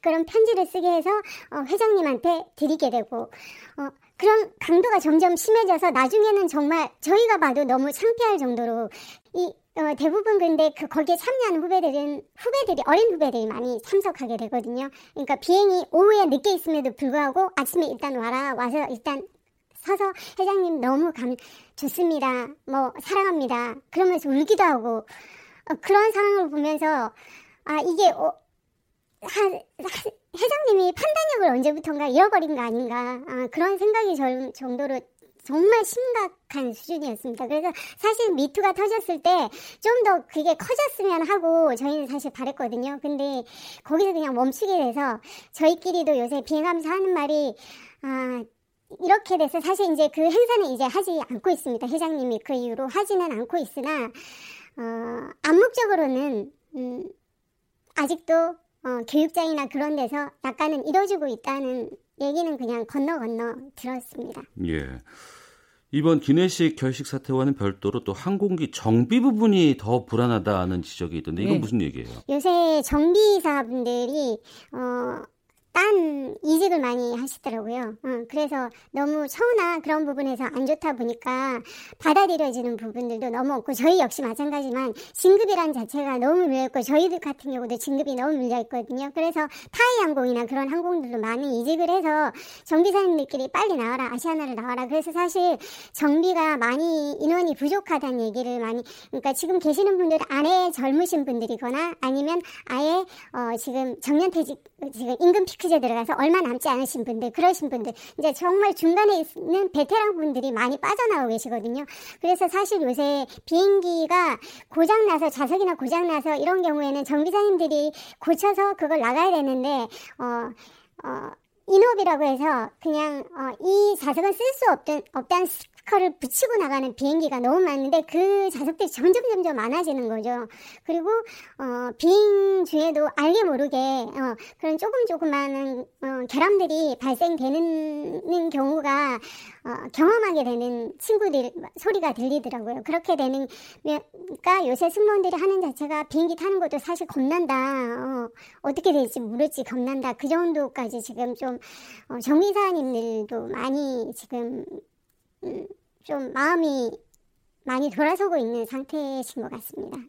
어, 그러면 뭐 노동조합을 통해서라든가 이런 것들을 좀 항의하고 문제 제기를 하고 고치려기 고치기 위해서 많이 노력들을 해야 될 것 같은데 어, 그렇지는 못한 것 같은데 왜 또 그런 뭐 노조가 역할을 못 하고 있나요? 어떻습니까? 어, 노조의 역할이랑 그보다 일단은 인원수가 너무 적고요. 어, 노조의 인원이라는 게 지금 3천 명의 승무원이 있지만 지금 음, 승무원들은 인원이 한 18명, 17명 정도밖에 가입이 되어 있지 않거든요. 어, 그래서 어, 만약 일단 노조를 들게 되면 진급이란 걸 일단 포기하고 들어가야 되는 것이기 때문에 후보, 후배들은 사실 들어오고 싶어도 그 진급이란 걸 놓칠 수가 없기 때문에 어, 마음속으로는 항상 이렇게 많이 얘기를 해요. 만나면 들고 싶다, 들고 싶다 하지만 어, 노조를 들게 되면 일단 사무실을 불러가게 되고 어, 또 거기서 또 스트레스를 받게 되고 그러니까 그런 것들이 두려워서 후배들이 많이 기피하고 있는 상황이고 그런 상황에서 동력을 얻고 우리 너무 인원수가 작기 때문에 우리의 소리를 낸다는 게 사실 지금 잘 받아들여지지 않고 있는 상황입니다. 그리고 사실 저희 어뭐 노조에서도 보면 승무원들의 상황은 잘 파악을 못하고 계시거든요. 그러니까 일단 인원수가 너무 적기 때문에 어, 그리고 지금 좀 많이 지쳐 있는 상황입니다. 승객들 가운데서는 내 비행기가 기내식이 실리지 않고 운행하는 것을 나는 수용하지 못하겠다, 예. 탑승하지 않겠다고 요구하는 분도 계실 거 아니에요. 네, 그렇죠. 그럴 때는 뭐 내리시라고 하는 수밖에 없죠. 안 타신다고 그러면 저희가 말릴 수는 없는 거니까 일단 내리시게 해야 되는 거고 어, 저희는 죄송하다는 말밖에 할 수 없는 거고 바깥에 나가 있는 저희도 사실 많은 음, 이런 어, 그런 그 승객들에게 대한 그런 걸 받고 있지만 사실 지상 직원 어, 앞에 진짜 현장에 그 앞에 있는 지상 직원들도 많은 피해를 입고 있거든요. 그렇게 나가게 되면 또 지상 직원들한테 모든 그게 다 쏟아지게 되고 어, 그런 상황들의 그 악순환에 계속 그냥 어, 돌고 도는 이게 해, 해결되지 것 같지 않아요. 정말 저희가 느끼기에도 그냥 포기 상태로 맨날 비행을 그냥 오늘만 무사히 지나가길 예, 그런 심정으로 지금 전부 다 비행에 임하고 있습니다.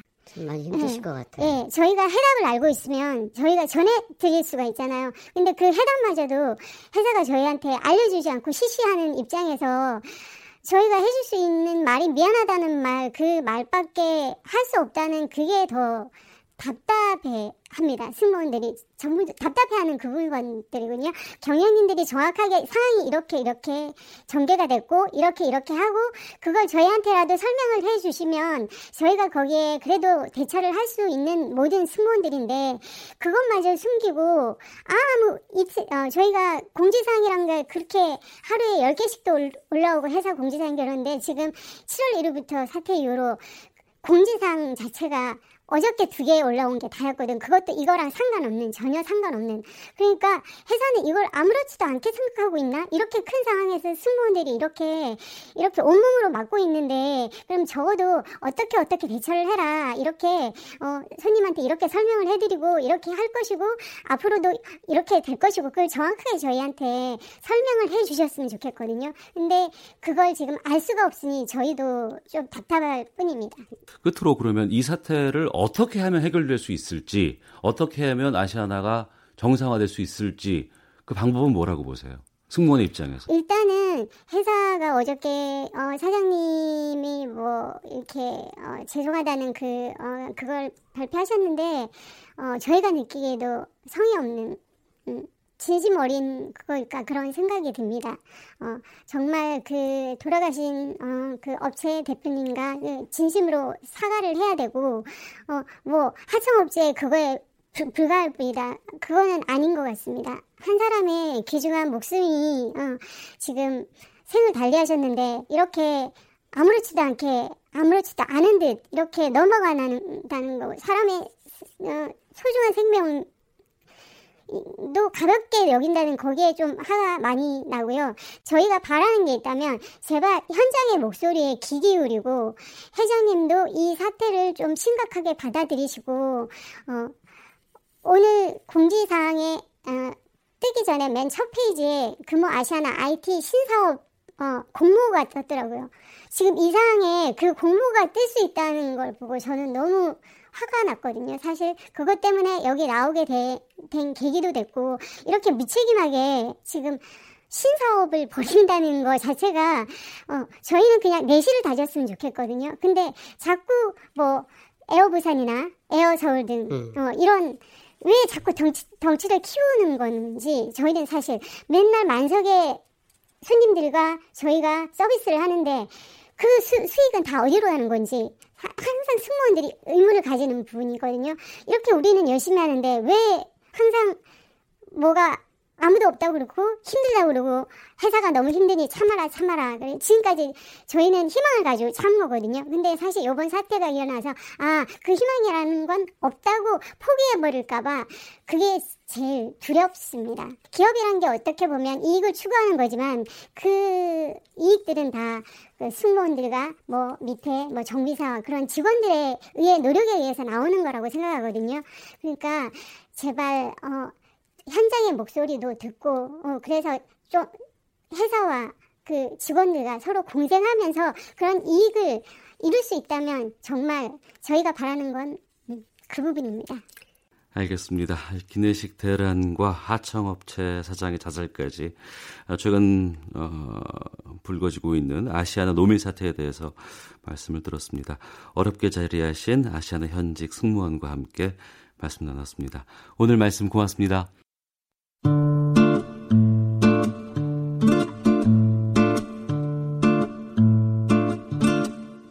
오태훈의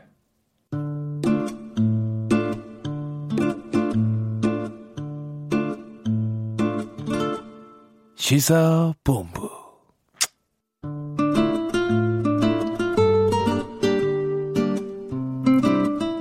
외국인이 우리나라에서 재판을 받을 때 이 언어 장벽 때문에 억울한 상황을 겪지 않도록 소통 창구가 되어주는 역할을 하는 분들이 계십니다. 이 사법 외교관들이신데요. 오늘 정다혜 통역사와 함께 이에 대한 내용을 나눠보겠습니다. 어서 오십시오. 안녕하세요. 예. 제가 사법 통역이라는 분야는 좀 낯선데 어떤 분야고 어떤 일을 하는지를 구체적으로 좀 소개해 주세요. 어, 사법 통역이라는 건 좀 넓게 말하면 법률, 법적 절차에 관계되는 모든 언어를 통역을 하는 걸 말하는데, 예. 그러니까 저는 법원에서 소속이 되어 있기 때문에 예. 재판 과정에서 통역을 하고 있고요. 음. 그런데 어, 꼭 법원 아니더라도 경찰 조사 단계, 검찰 수사 단계 이런 모든 단계에 따라서 통역이 필요한 경우 통역을 제공하는 걸 말합니다. 그럼 피해자거나 피의자거나 다 요청할 수 있는 겁니까? 그렇죠. 외국인인 경우에는. 어. 네. 그러면 정다의 통역사께서는 어떤 통역을 맡고 계세요? 언어별로 또 다 다를 거 아니겠습니까? 네, 저는 한국어, 영어 통역을 맡고 있습니다. 어. 그럼 언어별로 담당 통역사가 다 달라요? 네, 언어 따라 다 배정이 되어 있고요. 예. 저는 영어인데 아무래도 영어 통역사가 가장 많고 음. 뭐 음, 태국어라던가 뭐 이런 소수 언어까지 다 있어서 네. 어, 제가 소속되어 있는 서울중앙지법에 아마 등록되어 있는 통역인 수만 해도 200여 명이 넘는 걸로 알고 있어요. 음, 해가 갈수록 이 서비스를 요청하는 그런 횟수라든가 사람들의 규모는 더 늘죠. 네, 외국인 범죄가 늘어나고 있어서 어. 저 개인적으로만 봐도 제가 맞는 재판 수가 점점 늘어나고 있거든요. 네. 지금 정다혜 통역사께서는 경력이 얼마나 되셨어요? 어, 횟수로 따지면 6, 7년 정도 됐는데 네. 지금 이렇게 사법 통역을 굉장히 활발하게 하게 된 건 한 2, 3년 정도 됐습니다. 예. 그러면 1년에 보통 몇 번이나 이런 걸 하세요? 지금은 거의 일주일에 한두 번꼴로 가고 있어요. 아, 그래요? 네. 오. 이 사법통역사 자격을 얻기 위한 뭐 시험이 있는 건지 아니면 어떻게 이 서비스를 할 수 있는 건지. 어, 저희 나라는 시험이 우리나라는? 따로 네. 네. 아, 우리나라는 시험이 따로 있는 건 아니고 음. 어, 법원에서 어, 매년 말에 모집을 하거든요. 그때 공고가 나면 예. 지원을 하게 되는데 예. 보통 서류 심사로 선발을 하고 있어요. 서류 심사로. 네. 어. 근데 이 통역이라는 일반적인 것도 좀 힘든 거지만 사법 통역이라고 하는 것은 전문적인 용어들도 많이 등장을 하고 상황에 대한 네. 설명들도 구체화해야 되고 네. 법적인 것에 대한 이해도 많아야 될 것 같거든요. 네. 쉬운 일은 아닐 것 같은데요. 어, 저는 사법 통역뿐만 아니라 이렇게 다른 통역도 하고 있는데 네. 다른 통역에 비해서 사법 통역이 너무 너무 어려운 이유가 어. 법률 용어를 이해하는 것도 어렵고. 예. 그리고 그런 용어는 사실 찾으면 음. 이해는 할 수 있지만 네. 사실 그 재판 과정에서 음. 판사, 검사, 변호인들이 하는 말이 굉장히 어려워요. 우리도 힘들어요. 네, 그걸 네. 이해하기가. 예, 예. 단어뿐만 아니라 표현도 어렵기 때문에 그걸 음. 정확히 이해하고 또 다시 그걸 영어로 옮겨야 하기 때문에 네. 그게 굉장히 어려워요. 어. 재판장 그 장소도 네. 낯설고 좀 안 가고 싶고 그런 네, 곳인데 네. 거기서 쓰는 언어들은 얼마나 힘들까 싶은데 네. 어떤 계기로 이 사법 통역을 하게 되셨어요? 아, 저는 통역대학원에 다닐 때 음. 법원에 공고가 난 걸 보고 호기심에 네. 아르바이트 삼아 시작을 해봤었거든요. 예. 근데 그때는 굉장히 간단하고 짧게 끝나는 재판들 음. 한 10분 정도 그런 거 몇 번 하다가 점점 경력이 쌓이니까 좀 중한 범죄들 의뢰가 많이 들어오고 있어요. 중한 범죄라고 하면 예를 들어서 어떤 걸 경험해 보셨어요? 어, 최근에 했던 건 뭐 성폭행이라던가 음. 아니면 언론에 조금 관심을 많이 받는 그런 케이스라던가 예. 그런 케이스들. 구체적으로 언론에 어떤 거에 있었는지 말씀해 주셔도 돼요? 어, 그 작년에 작년 말에 했던 거는 어떤 재벌 그 YBM 예. 네 그분이 어떻게 뭐 공금 횡령 사건이 있었는데 음. 이제 그게 좀 큰 케이스여서 네. 증인 신문 할 때 굉장히 어. 기자분들이 많이 오셨었어요. 예. 그 사법 통역에 대해서 좀 예, 말씀을 나누고 있는데 속지주의 원칙에 대해서 좀 짚어주세요. 이게 어떤 건지. 아, 이건 그 외국인일 경우에 국적은 불문하고 네. 우리나라 영토 또는 기국 선박이나 항공기에서 어, 범죄를 저질렀을 경우에는 네. 대한민국 네. 법원이 관할권을 가지게 돼서 예. 그 사람이 어느 나라 국적이든 음. 이제 대한민국 법원에서 재판을 받게 되는 걸 말합니다. 어, 그러니까 외국인이 우리나라의 사법 절차에 따라서 이제 재판을 받게 되는 상황인데 네, 네. 그럴 때 말이 통하지 않는다고 하는 건 상당히 좀 어렵고 불이익을 받을 수도 있지 않겠습니까? 네. 오해라든가 억울함 같은 것들도 많이 토로할 수 있을 것 같은데. 네, 어, 제가 겪었던 것 중에 어떤 케이스가 있었냐면 저는 법원에서만 재판을 하고 있어서 예. 사실 그 피고인이 검찰이나 또는 경찰 조사 단계에서 어떤 말을 했는지는 알 수가 없거든요. 음. 근데 재판을 하다가 어, 검찰 측에서 왜 말을 진술을 바꾸느냐? 번복하냐 예, 예. 그런 경우가 있었어요. 그랬더니 어. 그 사람이 나는 말 바꾼 적이 없다라고 예. 해서 결국에는 경찰 조사 단계에서 통역을 했던 사람을 소환해서 어. 증인 신문을 했던 적이 있어요. 어, 예. 그때 이제 통역이 잘못됐던 경우가 있어서 이제 어. 피고인이 억울했던 케이스가 있었어요. 예.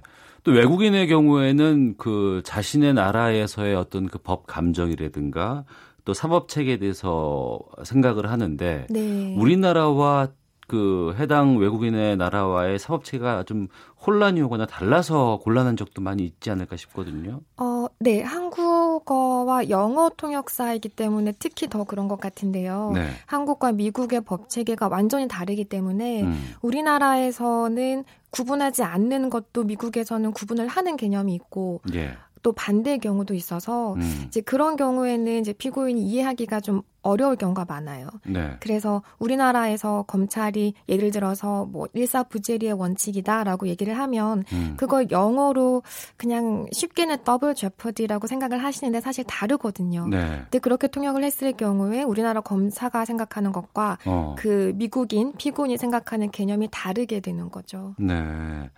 그 전문적인 교육을 따로 받으셨습니까? 아니면은 어, 이걸 경험하면서 내가 체득으로 계속해서 새로운 것들을 좀 쌓아가고 있는 상황인 거예요. 어, 저는 일단 통번역 대학원을 졸업을 했기 때문에 네.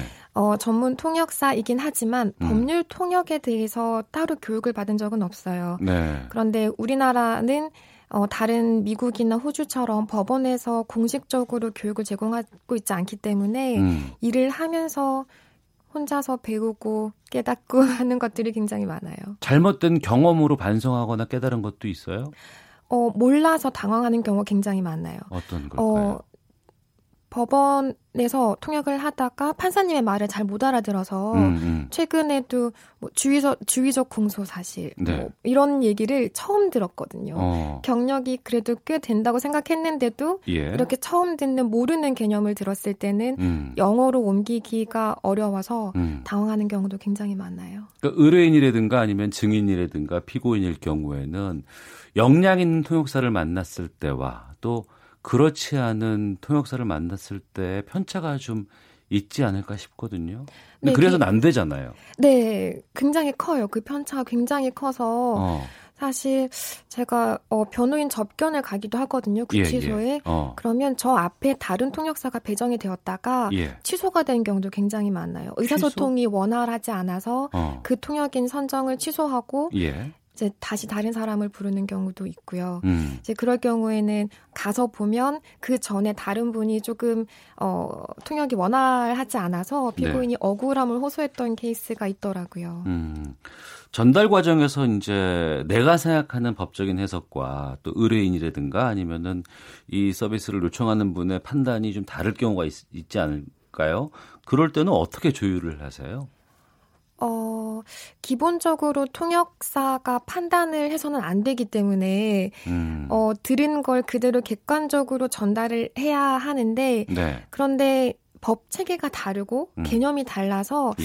이게 어떤 개념을 뜻하는 건지를 모를 때가 굉장히 많아요. 그럴 때는 제가 스스로 판단을 해서 음. 이렇게 말을 해야 되나 저렇게 말을 해야 되나 고민될 때가 많은데 네. 사실은 법적인 판단을 하는 거는 절대 안 되고 음. 언어적인 차원에서 네. 어떤 단어나 표현을 선택할 것인지는 이제 제가 고민을 해야 되는 부분인 것 같아요. 범죄 상황이라든가 여건에 따라서 이 사법 통역에 대한 어려움, 난이도도 좀 있어요.